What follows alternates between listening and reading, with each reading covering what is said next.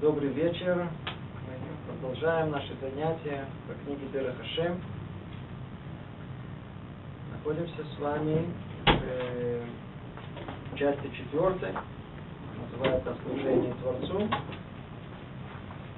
Посередине второй главы Торы. Напомним, о чем мы говорили в прошлый раз.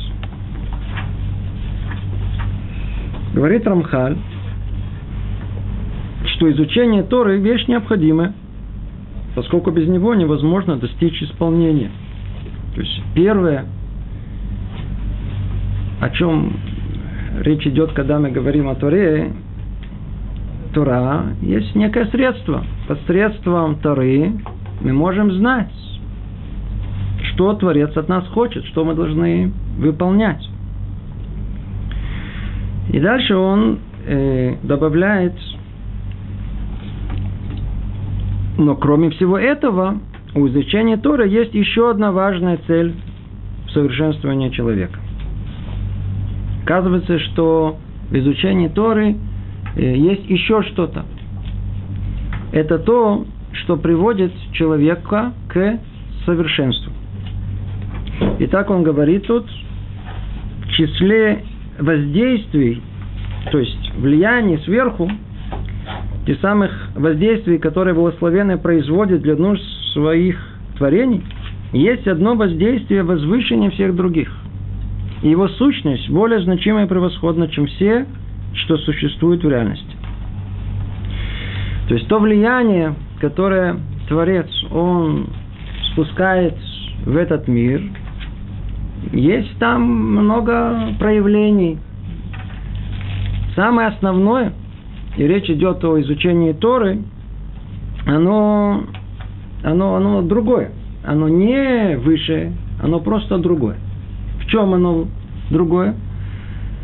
В том, что непосредственное влияние от изучения Торы, которое человек получает, оно исходит непосредственно от самого Творца – в отличие от всех остальных влияний, которые они как бы опосредованы, как мы с вами уже разбирали много раз, от одного качества к другому, от одного уровня к другому, от одного ангела к другому.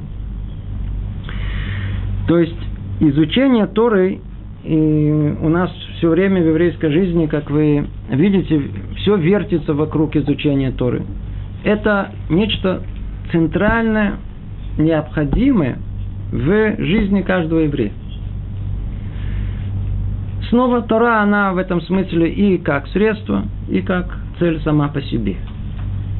Человек, который учит Тору, познает из нее, как жить, но заодно сказано о нем, что если он будет изучать Тору, то это приблизит его к своему совершенству. И благо, которое он получит свыше, оно невероятно, как тут мы описывали с вами в прошлый раз. Только не завершили мы тут маленький кусочек в конце четвертого параграфа, мы его сейчас завершим и поймем чуть побольше, что сказано дальше. Когда мы говорили об изучении Торы, и о воздействии Торы на душу человека, то приводятся тут два аспекта. Одно произношение, другое познание. Произношение – это произносить слова Торы. Изначально это только на языке Торы. А понимание – это обыкновенное познание, понимание того, что ты читаешь, что ты разбираешь, на любом языке, на русском языке, желательно даже, чтобы понять это поглубже. Так вот, когда мы говорили об этом изучении, то конкретно, а что мы должны тут изучать? Тут э, Рамхаль упоминает, эти три части включают в себя всю Тору. Какие три части? До этого сказано так. Пусть человек постоянно делит на три части время своей учебы. Треть отведет на Писание, треть на Мишну и треть на Гмару. Есть в этом исправление всех частей человека. Эти три части включают в себе всю Тору. И следует разделить между ними свое время, чтобы освоить все их, ничего не пропустив. Но сколько времени посвятить каждой из них, следует определить, исходя из природы каждого человека и ситуации, в которой тот находится. Мы уже говорили об этом в отдельном сочинении. Смотри там. Давайте это переведем на наш язык, чтобы это как-то подходило тоже просто к нам. Э, Рамхаль очень ясно и четко говорит нам, что есть, конечно же, общие правила изучения Тор. Но надо знать, как их употреблять. И с чем они связаны? Они связаны с природой каждого человека и с той ситуацией, в которой он находится. И это относится и к нам. Человек приближается к еврейской жизни. И у него встает вопрос. То надо учить Тору. Что я делаю? С чего я начинаю? После того, как этот вопрос у него уже находится не только умозрительно, но он хочет ее конкретно осуществить, то он должен знать, что начинает у нас учить с Аллахи, непосредственно с инструкции жизни, закона еврейского, и параллельно этому изучение Торы. То есть самой Хумаш, открыть ее вместе с Рашей. Естественно, что может быть на первом этапе это э, не так просто сделать. Надо это делать с учителем, с э, толкователями Торы. Но с этого начинаем.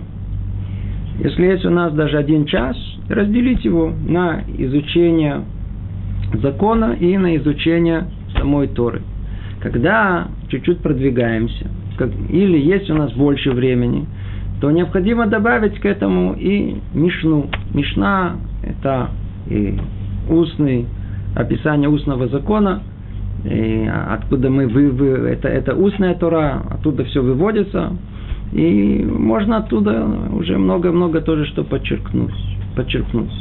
Мужчины могут, если, если же действительно ситуация позволяет, и снова речь идет о природе человека, э, приступить к изучению Талмуда, а для женщин это может быть больше изучение книг по этике и морали еврейской. Э, можно изучать Перке Авод – Перке вот можно изучать даже самому, с комментариями на русском э, языке. Естественно, что желательно это делать с учителем или с кем-то, слышать урок или участвовать в живом уроке. С этого начинает. Отсюда и дальше, ну, все открыто перед нами. Так или иначе, а, э, мысль, которую Рамхаль хочет нам сказать, что нужно не все время уделять одной части Торы – а надо знать всю Тору. То есть нужно знать и, как кто тут говорит, и Писание, и Мишну, и Талмуд. Все вместе надо знать. Все, все, все части Торы надо знать. Эта тема сама по себе. Давайте вернемся только к основной нашей мысли. И мы сейчас переходим к пятому параграфу. Снова ее напомню. Основная мысль состоит в том, что изучение Торы – это не только средство для познания, что нам делать. Но оказывается, что изучение Торы имеет какую-то сверхъестественную силу, совершенно непонятную на первый взгляд для простого рационального осмысливания этого. Есть некое влияние мистическое на нашу душу э, при изучении Торы. Может быть, чуть-чуть расширю – очень интересный образный пример, который приводится в книге Рава Ефрати. Тура – это как бы пища для души человека. Каждый из нас замечает, что в наше время три раза в день человек чувствует голод. Никогда практически не пропускает. Ну, кроме больных людей. Здоровый человек утром голодный, днем голодный, вечером голодный. Жена должна только успеть приготовить для мужа еду. Хочет э, кушать. Такое ощущение каждый из нас знает, знаком. Это голод тела. Теперь есть еще у нас одно ощущение. Бывает, бывает, что человек уже наелся. И теперь что ему хочется? после того, как он уже хорошо поел. Теперь ему нужно, предположим, вы правы, поспать и, по, и поесть это в одной категории находится. Предположим, что он уже успел подремать. И снова встал и поел и закусил. Что теперь? На следующем этапе он не знает, что делать. Когда у него есть ощущение, которое мы условно можем назвать как скучно. А что такое скука? Скука это и есть э, это и есть э, голод, но только не тело, а души. Душа что-то хочет. Поэтому что мы делаем? Ищем и два пальца в электроприбор, и теперь смотрим. Теперь, по крайней мере, душа чем-то занята, она, она получает какую-то пищу. Так вот, интересно, это указывается в книгах многих мудрецов. Действительно, легче это понять на теле человека. Когда человек голодный, то как бы он испытывает два вида голода. Один открытый, один скрытый. Организм, он требует пищи. Организм требует энергии. Но из-за того, что голод у нас открытый, то человек может утолить его тут же какой-то едой. Какой? Первой попавшейся, которая есть любая junk food, какая ли, что угодно. Главное, чтобы вот это ощущение, что я голодный, оно пропало. Чтобы пришло ощущение насыщенности. Но при этом утоляется ли голод истинный тела, которое есть? Ведь тело требует не первую попавшуюся э, пищу, она требует витамины, минералы, то, что, может быть, э, непосредственно мы не ощущаем, в явной форме мы не, не чувствуем это. Это то, что совершенно необходимо организму, чтобы он мог существовать. Поэтому любой здравомыслящий человек, он понимает, что ему, может быть, и нужно утолить э, голод сразу. Но желательно это делать тем, что даст ему истинную пищу. Ту самую, которая позволяет ему быть здоровым человеком. Как в теле, так и в душе. Есть два вида скуки, есть два вида голода духовного, который у нас есть. Один, который явный, очевидный, мне скучно, душа моя что-то хочет, не надо куда-то все время смотреть, куда-то ездить, может быть, какой-то пойти в магазин что-то покупать, поехать куда-то, я знаю, в Турцию, потом снова в Италию, чтобы развлечение было, чтобы не скучно было. Или дома сидеть. Сейчас не надо никуда ездить, надо дома. Можно дома все видеть, все, все, все, все есть. Теперь, что это? Это junk food. Это утоление жажды. Человек чего-то хочет. То есть душа его жаждет чего-то, она голодная. И что человек делает? Утоляет этот голод первой попавшейся едой. Первой попавшейся едой. Только чтобы просто занять себя. Скучно? На что дает нам? Как ребенку, который орет, что ему даем? Мы даем ему пустышку. И он смотрит, ест пустышку, он спокойно успокоился, хорошо, все, придет два пальца в электроприбор, и смотрит, знаете, такой уже не бушует, уже спокойный такой. Скандал в доме не устраивается. Это, как мы понимаем, это не, не, не, не, не, не истинная потребность души. А душа, так же, как и тело, что хочет? Витамины, минералы – хочет настоящую пищу. Так вот, эта пища, которая для души, изначально она так сотворена. Это Тора и только Тора. И мы сейчас это поймем. Сейчас поймем, почему это именно так. Почему именно так? Почему? Потому что Тора только, только Тора дает человеку вот это ощущение полного, э, полного удовлетворения, полного ощущения, что он действительно, душа его, она получает насыщение. По-настоящему получает насыщение. Во многом мы говорили об этом в прошлый раз. Теперь обратите внимание. Сколько бы слов бы ни сказали, мы не скажем даже толику того, что сказано по поводу нашей темы. То, о чем мы сейчас говорим, об этом написано столько книг. Нам не хватило бы, не знаю, месяцев просто эту тему раскрывать и раскрывать. Мы придерживаемся только тому, что тут говорит нам Рамхаль. Но даже уже то, что он говорит, он тут нам открывает чуть-чуть, но за этим скрыто очень-очень много. Мы, мы только снова, я повторяю, мы стараемся придерживаться тому, что говорит Рамха. Так вот, надо знать.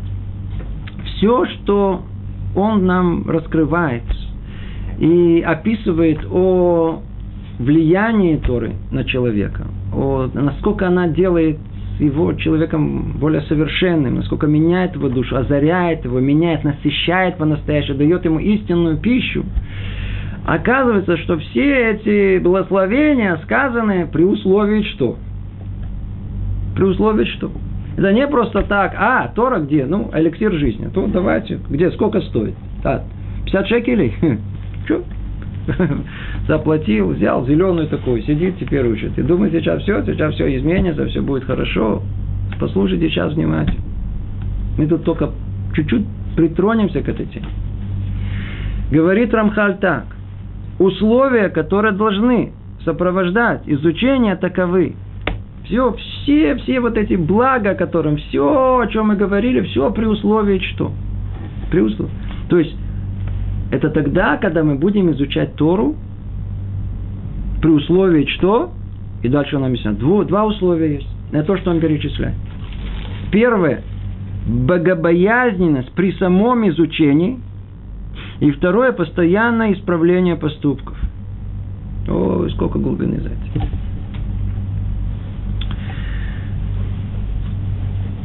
Нельзя просто так Тору учить. Тору надо учить, вы, как тут сказано, в богобоязненности. Сейчас мы это разберем чуть поглубже. Плюс, второе условие, в постоянном исправлении своих поступков. То есть, когда тут сказано, что э, богобоязненность при самом изучении. Есть общая богобоязненность. Человек всегда должен быть богобоязненный. Но оказывается, подчеркивается тут, когда он сидит, учит Тору, тогда он должен быть богобоязненным. И не только это, он должен еще э, при изучении ощущать, как будто все, что он учит, он собирается тут же выполнить. И это мы тоже проясним часто, чуть поглубже.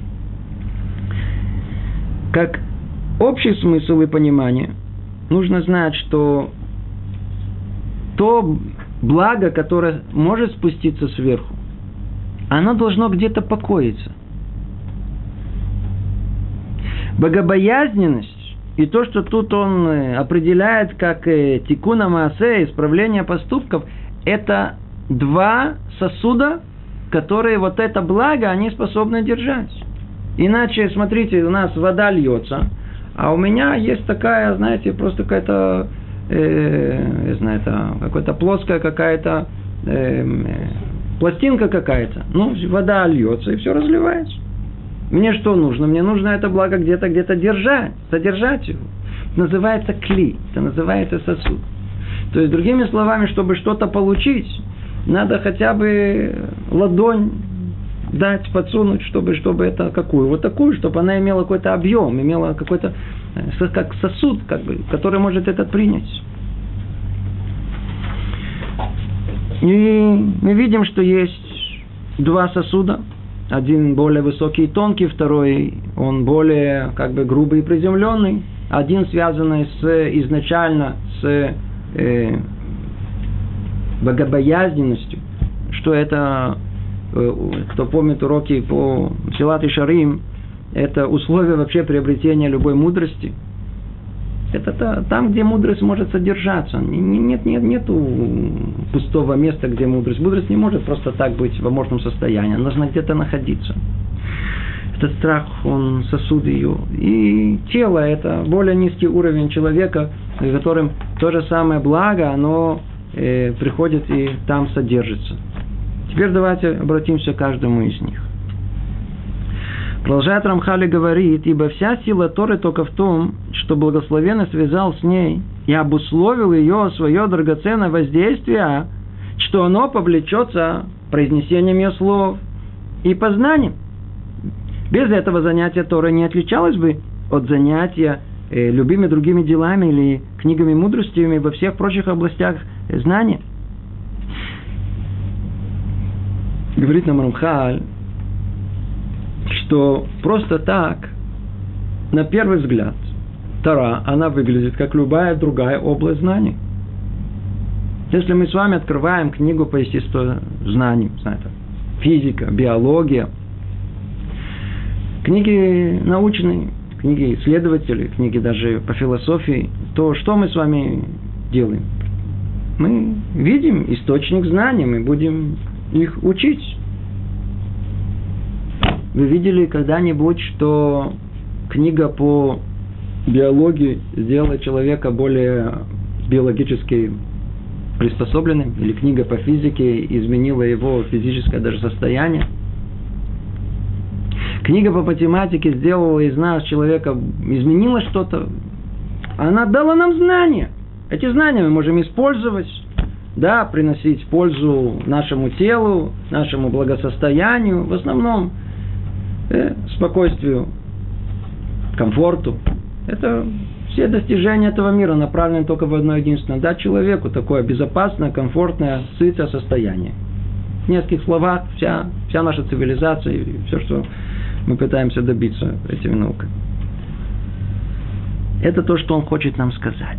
Он хочет сказать, что если бы не богобоязненность, которой мы должны учить, то тогда занятие Торы не отличилось бы от занятия любыми другими делами или книгами мудростями во всех прочих областях знания, которые осведомляют нас о каких-то явлениях, но которые не приводят ни к увеличению ценности и значимости в душе того, кто читает их и умудряется ими, ни к исправлению творения.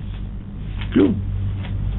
Знания, которые мы приобретаем в университете, они очень ну, нам нужны для карьеры, для того, чтобы менять мир, исправлять его, придумывать что-то новое. Но оно нас не, не исправляет. Чем же основное отличие? Ведь на первый взгляд Тору учат и в университете. Есть кафедры по изучению Талмуда. Есть профессора по Талмуду, по, по Торе, иудаика. Да? Пожалуйста. Хотите учиться, записывайтесь. Можете докторскую даже сделать. Чем же это отличается? Есть тут колоссально принципиальное отличие. Тура отличается. Почему? Потому что она учится в страхе и в трепете. Сейчас мы это поймем. В страхе и в трепете. И это основное отличие, иначе, иначе в чем отличие изучения Торы от всего другого? Вот это изучение в страхе и трепете в, в, это, в этом состоянии э, богобоязненности, оно придает изучению Торы совершенно другое качество – оно не, не подобно даже приблизительно на изучение любой другой науки. Слышали наверняка тот самый случай, когда к Хафец Хайму приехала его внучка.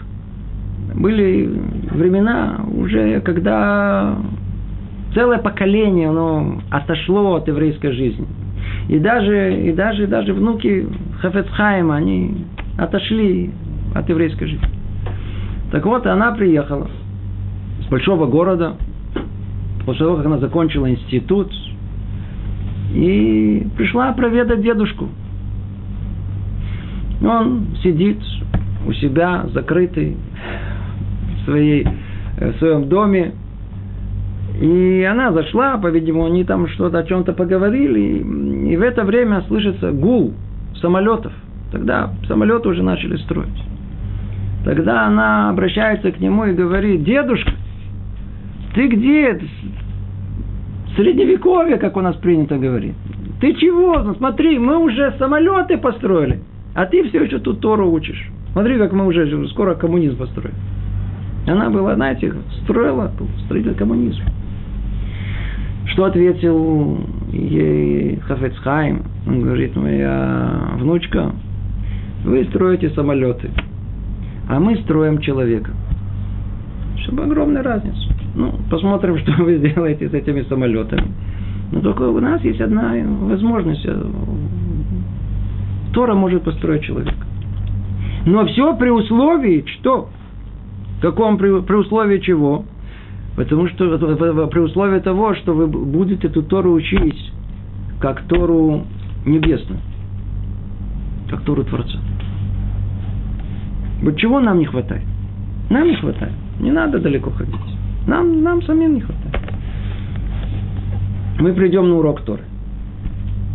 Мы придем погруженные в свои заботы, свои чувства, ощущения, свои обиды, свои усталости. У нас есть текучка дня, у нас есть действительно есть, есть, есть, есть груз целого дня на наших плечах.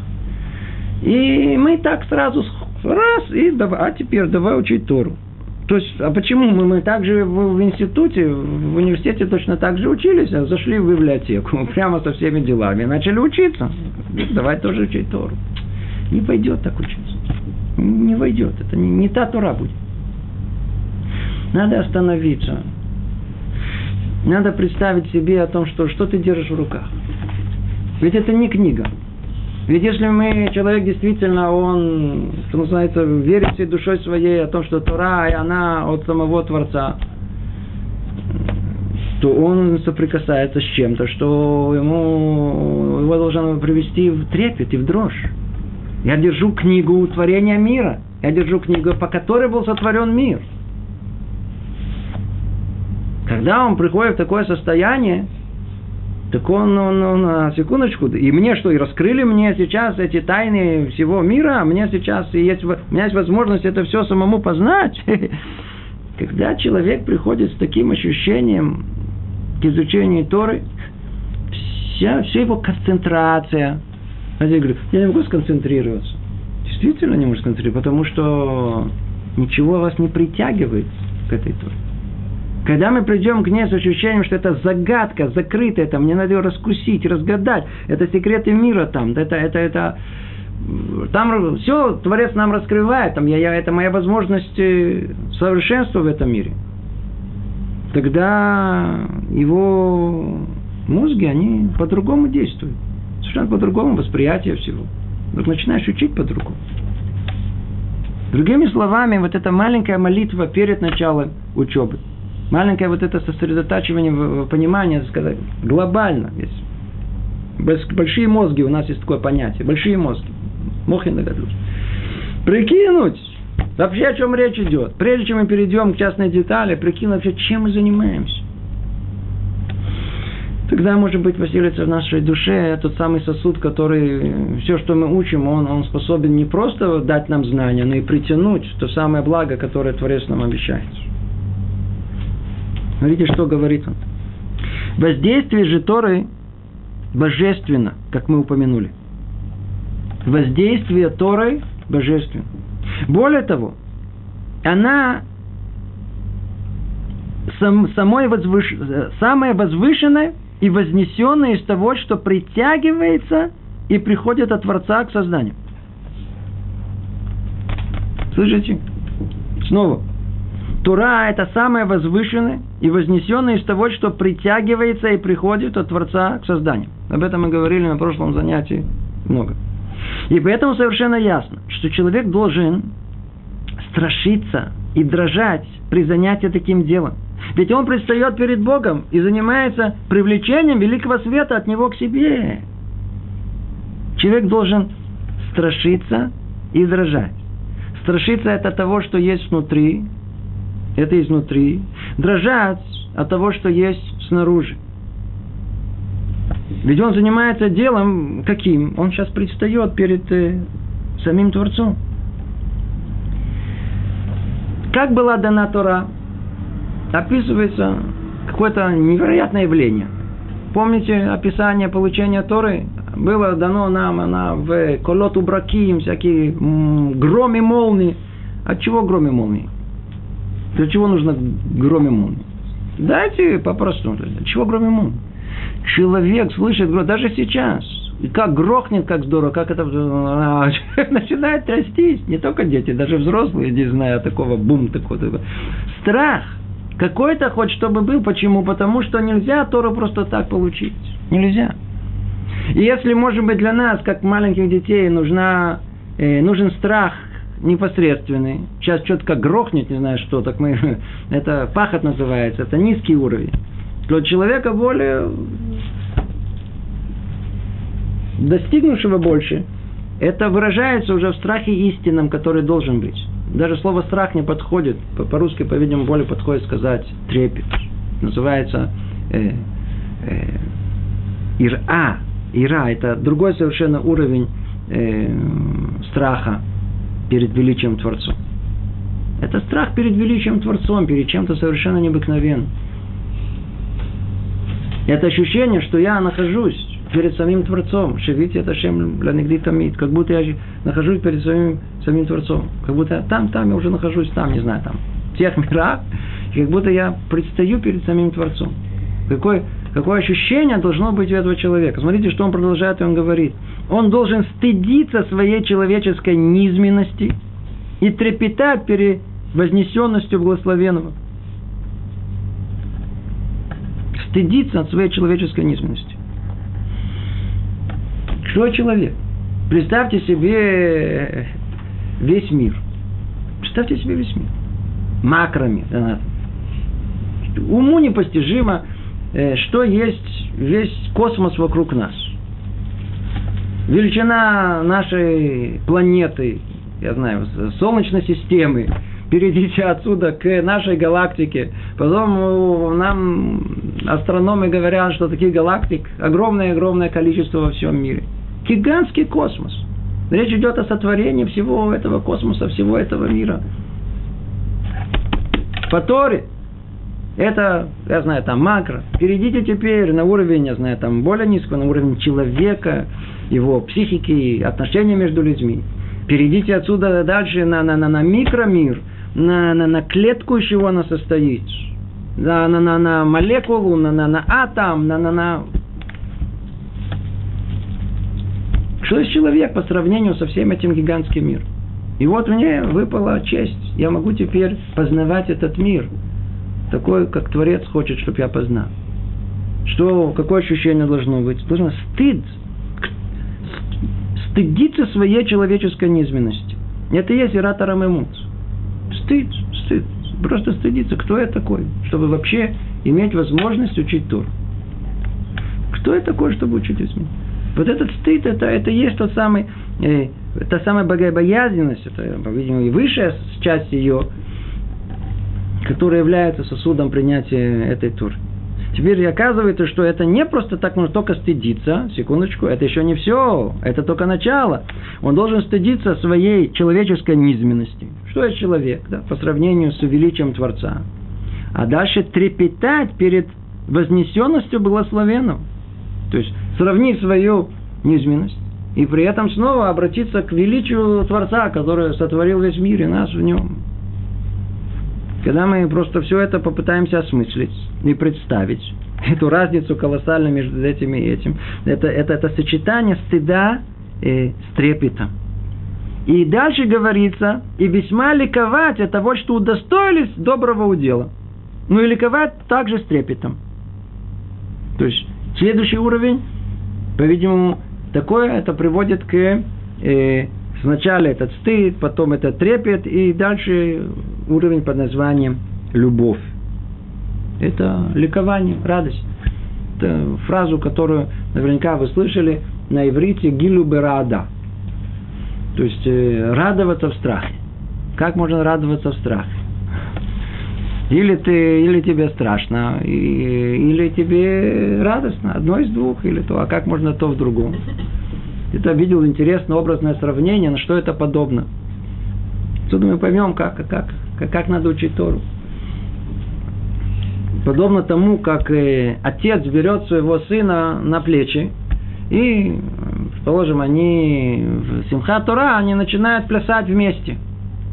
Теперь настолько, насколько радости больше, казалось бы, радости больше, больше отец танцует и пляшет и подпрыгивает – Настолько он больше боится, и не знаешь, сейчас его сын упадет, радость, радостью, держись, держись. То есть, вот это какое-то э, э, сочетание э, радости с одной стороны, а с другой стороны страха. Что за образный пример? Пример намекнуть нам о том, что мы тогда, когда мы изучаем Тору, то мы должны, конечно, находиться в этой в радости ее изучения но при этом постоянно и быть в страхе, а вдруг мы недостаточно почтенно ее учим. Может быть, недостаточным э, уважением и э, страхом перед э, самой Торой. Давайте снова повторим, что говорит нам Рамхаль. Воздействие же Торы божественно, как мы упоминали. И более того, оно самое возвышенное и вознесенное из того, что притягивает и приходит от Творца к созданию. И поэтому совершенно ясно, что человек должен страшиться и дрожать при занятии таким делом. Ведь он предстает перед Богом и занимается привлечением великого света от него к себе. Светом мамаш, светом по-настоящему. Это есть это когда человек учит Тору со всеми условиями, которые мы сейчас перечисляем, то он притягивает истинный свет Творца, как мы сказали, в каком-то смысле первое, что было сотворено, это было Иор, свет. Вспомните первое предложение в Торе. Свет.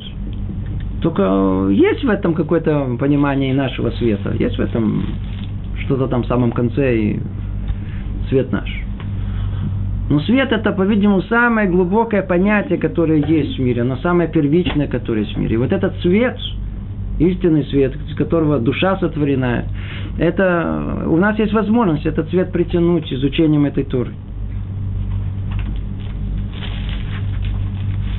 Помню, давным-давно видел картинку, еще давным-давно, еще, еще в Советском Союзе. Видел картинку, как сидит человек, учит Тору, и оттуда такой свет исходит – знаете, такое, да. Я думаю, что за свет исходит? Что там, что там подсветка есть, что там лампочку подставили. Да. Занимает годы, годы, годы, годы учебы, чтобы понять, что Тара – это свет. Что из нее действительно исходит истинный свет. Истинный свет. Просто душа пробуждается, когда снова и снова вдруг составляется все снова, снова понимается, снова усваивается и это истинный свет. Это то, о чем говорит. То есть человек должен страшиться и дрожать при, таким, при таком занятии, ведь он предстает сам как бы перед Богом и занимается привлечением великого света от него к себе. И при этом что? Он должен стыдиться. Что ему поможет? Он должен стыдиться своей человеческой низменности, трепетать перед возвышенностью, вознесенностью благословенного и весьма ликовать от того, что удостоился доброго удела. Он удостоился того, что мы можем учить Тору.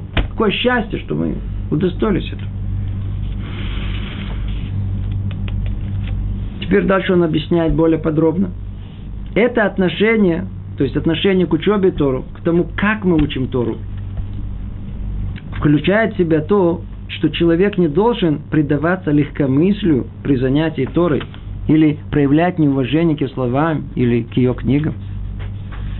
Он должен знать, перед кем он стоит и занимается. То есть, когда мы говорим о страхе, о трепете, стыд, э, это уровень, снова давайте, что мы поняли, это мы можем только такое слушать, говорить. А мы где находимся? Какой уровень? Рамхаль, как будто он, он, он знает, он берет верхнюю планку и тут же не забывает и нижнюю планку. Что он ей говорит? Но только вы же вы знаете, что в этом страхе, богобоязненности при изучении Торы, это включает, по крайней мере, что? Не предаваться легкомыслию при занятии Торы. Не учить ее как, как, как легкомысленно. Надеюсь, тут все ясно и понятно. Или проявлять неуважение к ее словам или к ее книгам. Неуважение к ее словам. Что значит неуважение к ее словам? Видеть в ней простую мудрость. Торе написано так. То есть Тора считает, Бог считает так. А я считаю по-другому. У меня тоже есть свое мнение. У нас тоже.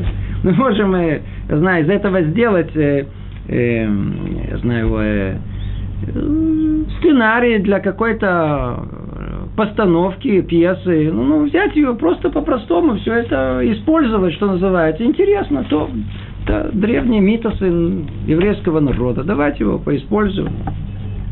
Это все неуважение, все легкомыслие, ее слова. Даже сказать, даже книгам, книгам, книгам тоже надо относиться уважительно. Есть сколько есть аллахот у нас по отношению. Нельзя, например, книгу Торы нельзя э, просто так человеку дать там, знаете, как бросить. Нельзя. Это неуважение к Торе. Если Тора на скамейке находится, нам нельзя сесть на эту скамейку. Почему там Тора находится? Надо снять книгу Торы, надо снять, и тогда можно сесть. Иногда это часто бывает, мы с этим сталкиваемся, например, в машине человек едет. Тут у него Тора сидит, и рядом селся тут же рядом. Или в дома на диване. Он тут же хумаш положил, и тут же сидит рядышком. Это неуважение к Торе. Неуважение. Нельзя вот так опираться на Тору. книга, это, это святая книга. Надо учить ее в какой-то святости. Тогда отношение к все будет, и восприятие будет совершенно другое. Он должен знать, перед кем он стоит и занимается. И если он делает так, его учение будет таким, что ему поистине следует быть. И через него привлечется то воздействие, что мы упомянули. То есть именно это, это, это есть э, тот подход к изучению Торы, о котором тут речь идет. Только такое изучение притянет сверху все эти блага и все, о чем мы говорили. Только такое.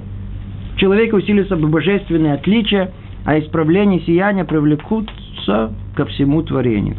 То, добавляет он уже то, что мы много раз проходили, уже он раньше упоминал, о том, что человек, исправляя себя, исправляет при этом и весь мир. Весь мир. Продолжаем Рахпхали говорить, но если это условие не будет выполнено, не будет выполнено, то сияние не будет привлечено. Его слова будут, как все прочие людские речи. Его чтение, как чтение письма, а мысли, как мысли о делах этого мира. Если мы придем и будем учить Тору, как? Просто так, как мы уже сказали, я извиняюсь, я повторяюсь. Просто так, ну, ну, ну что, пришли учить, ну, теперь учили это. Могли бы учить с таким же успехом что-то другое, что-то интересное. Сейчас в мире что только не есть, чтобы занять э, душу голодающего человека. Ему скучно, ему что только не придумано. И он учит это, интересно это, интересно это.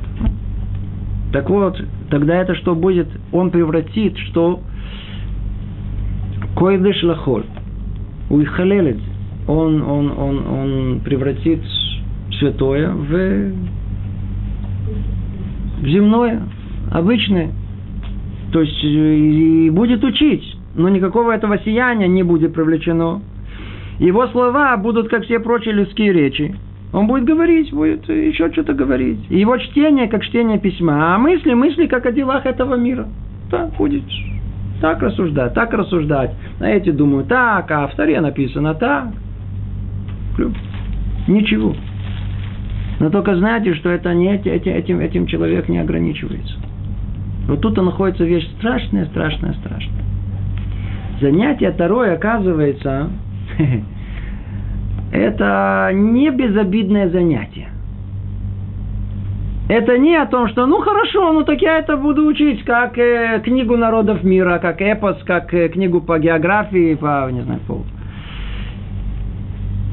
Ничего страшного. Страшно. Почему?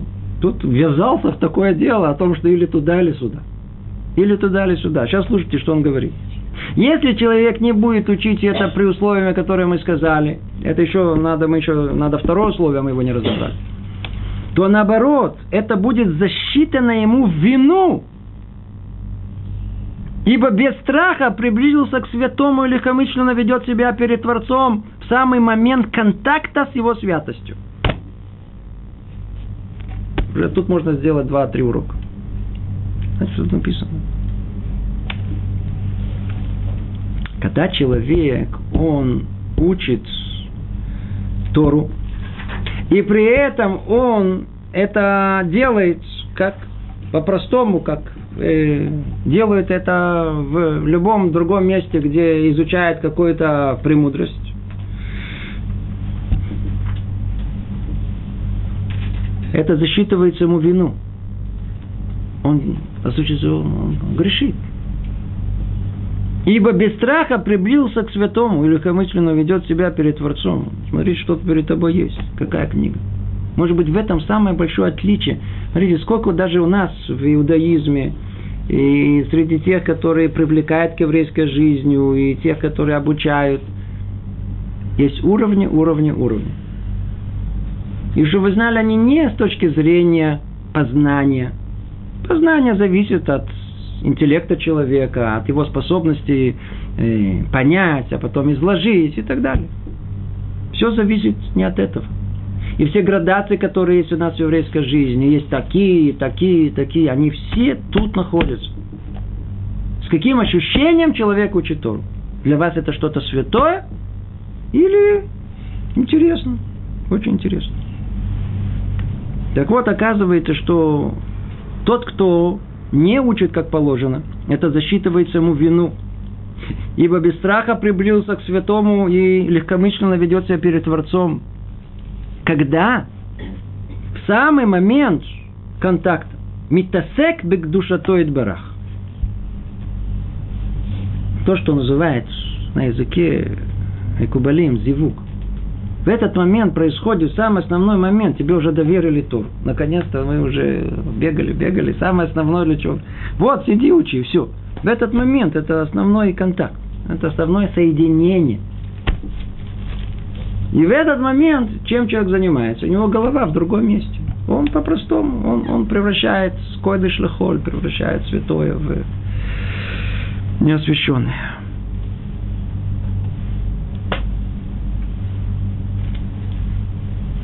Об этом сказано, что сказать, это страшное, страшное, тут, э, страшное дело. Страшное дело совершенно. Гаон из Вильна в своей книге Эвен Шлема. У него есть очень такое составленная книга о его высказываниях, собранные с разных мест. И он говорит так. И не натураля нефиш, Дугмата Матарла Арц. Слушайте только внимательно, как он это объясняет. Он говорит, э, Тора для души человека подобие дождя для земли. Шемацмиях Маша Низраба. Что дождик порождает? Пришел дождик. Что там внутри, под землей, не видно даже, не видно – что, какие зерна там есть, то и произрастет. Наша незраба. Сам хаим, сам авец. Или что-то культивированное, условно говоря, или что-то совершенно дикое. То ли то, из чего произрастет жизнь, то ли из того, что произрастет смерть. Кен Батора точно так же и в Торе. Тора Мацмиах Маши Балибо. Тора, она приводит к тому, что она растит только то, что уже есть в человеке.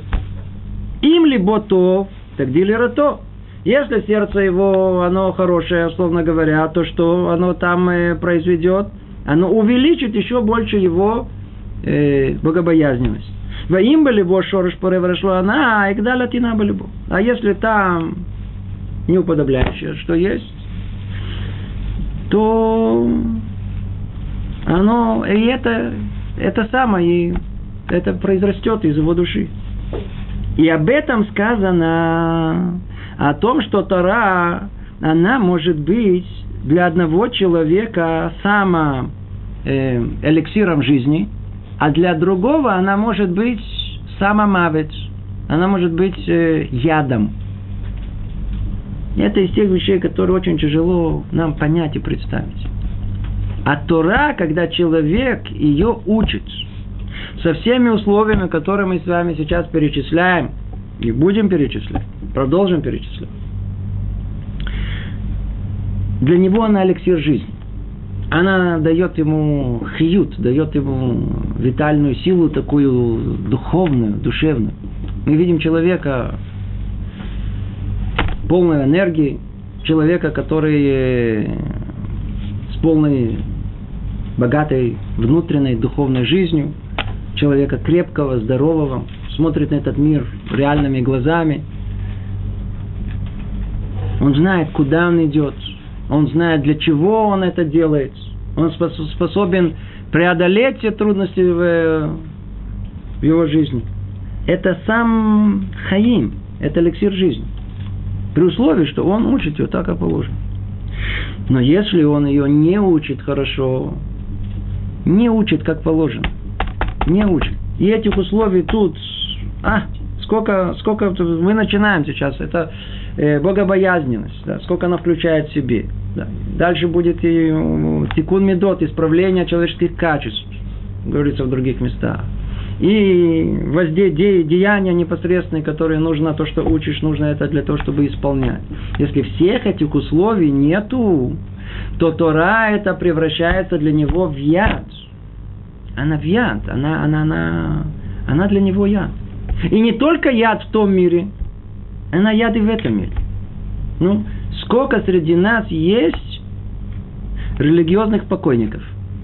Я прошу прощения за такое выражение. Сколько есть ребят, которые, которые я порой встречаю, которые уже в свое время где-то учились, и вроде на каком-то этапе они чего-то добились. Но почему-то то, что написано в Торе как повеление, что Тору надо учить с огромным усилием, которое называется Амаля Тора, чуть-чуть больше. Столько нужно, добавь еще чуть-чуть. И в этом еще чуть-чуть, откуда у тебя от Ират Шамаем, от богобоязненности. Страхи и в трепете. Не, не учились именно в таком, в таком состоянии. Во что они превратились? Превратились в то, что та же самая Тора, которая должна была дать жизнь, она практически их прикончила. Смотришь, они уже такие полу, полуживые, полумертвые. Нету, нету, Тора не дает им ничего, никакой хиюб. Не понимают даже, для чего они уже учат, для чего, что они делают. Правило, несчастные эти семьи, в которых такой э, муж может... Э, ему же тоже надо как-то выжить в этой ситуации. Что же он делает? Сейчас есть интернет. В доме уже у нас же не, у нас же мы не держим э, телевизор. Телевизора нет. Ящик не смотрит у нас. А интернет, он такой, да, все, прикончил, инвалид по всем статьям. По всем статьям. До двух-трех ночи, еще еще жену забьет. Это превратилось в яд. Превратилось в яд. И не туда, и не сюда. Это самое худшее, что может быть. В то время как можно было себя еще на каком-то этапе остановить, удержаться и сказать о том, что сколько можно на, на, наиграть на публику, сколько можно э, жаждать только одного единственного, чтобы меня там ценили, и только это, вот когда меня будут хвалить, вот тогда, когда, меня будут, когда меня ценят, вот тогда я буду учить. Ма, это путь Торы. Торы мы учим для того, чтобы нас кто-то ценил. Это показуха, самообман. Тору мы учим, я, есть я и Творец, больше никого нет. Только перед ним мы должны учить. И тогда, когда мы так будем учить, со всеми условиями, которые мы тут упоминали, то нас не, не зависит от того, что кто-то ценит мою учебу или не ценит, и кто-то не... Естественно, что мы люди не ай-яй-яй, нам нужна, естественно, э, э, оценка других людей, может быть, не все на таком уровне находятся, но как принцип надо знать о том, что мы должны учить Тору вне какой-либо связи с тем, как нас это оценивают. Почему? Потому что это Турат, э, Турат Ашем. Это Тура самого Творца.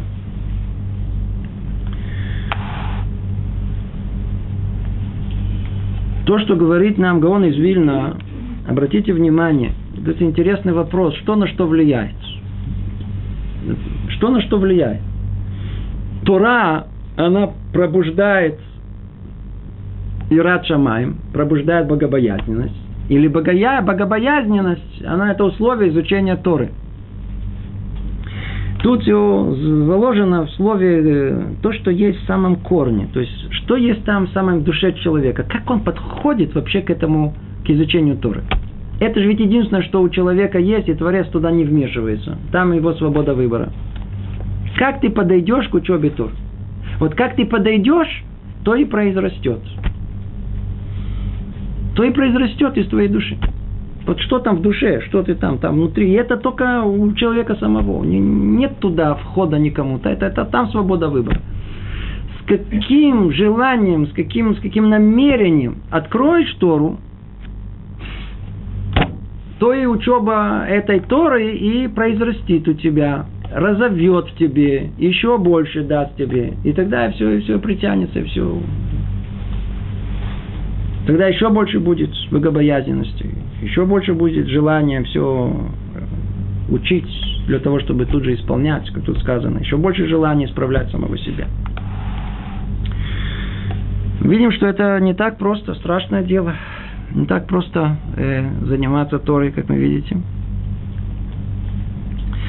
Снова повторим только э, эту фразу, этот абзац.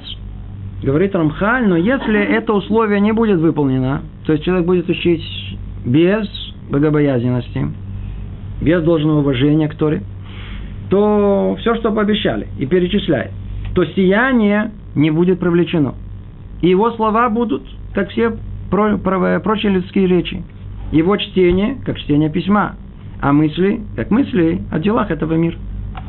Но только не думайте, что на этом все закончилось. Это не безобидно. Наоборот, это будет засчитано ему вину. Ибо без страха приблизился к святому и легкомысленно ведет себя перед Творцом в самый момент контакта с его святостью. Когда связь происходит именно в этот момент, происходит как бы осквернение. И продолжает говорить Рамхаль, и соответственно уровню страха и мере почета и осторожности будет мера ценности учения и уровень влекомого им воздействия. Обратите внимание, нету такого нигде, кроме Торы. Ни в какой области знаний. Ни в какой. Во всех областях знания нам, нам, нам, нам необходимо уровень учебы зависит от, вот, я знаю, от концентрации, от, э, чтобы выспался, чтобы... От этого все зависит. А тут все зависит от чего? С каким намерением ты учишь эту учебу? С каким намерением? И соответственно, соответственно уровню страха и мере почета и осторожности будет мера ценности учения и уровень влекомого им воздействия. То есть в одном предложении подводит итог нам Рамхаль всему, э, что мы учили. Всему, что мы учили тут. То, что все зависит от того, от, от, от, от, от нас, от того, что в сердце, там то самое э, зерно, что из него произрастет. Если там хоть чуть-чуть есть страх перед Творцом и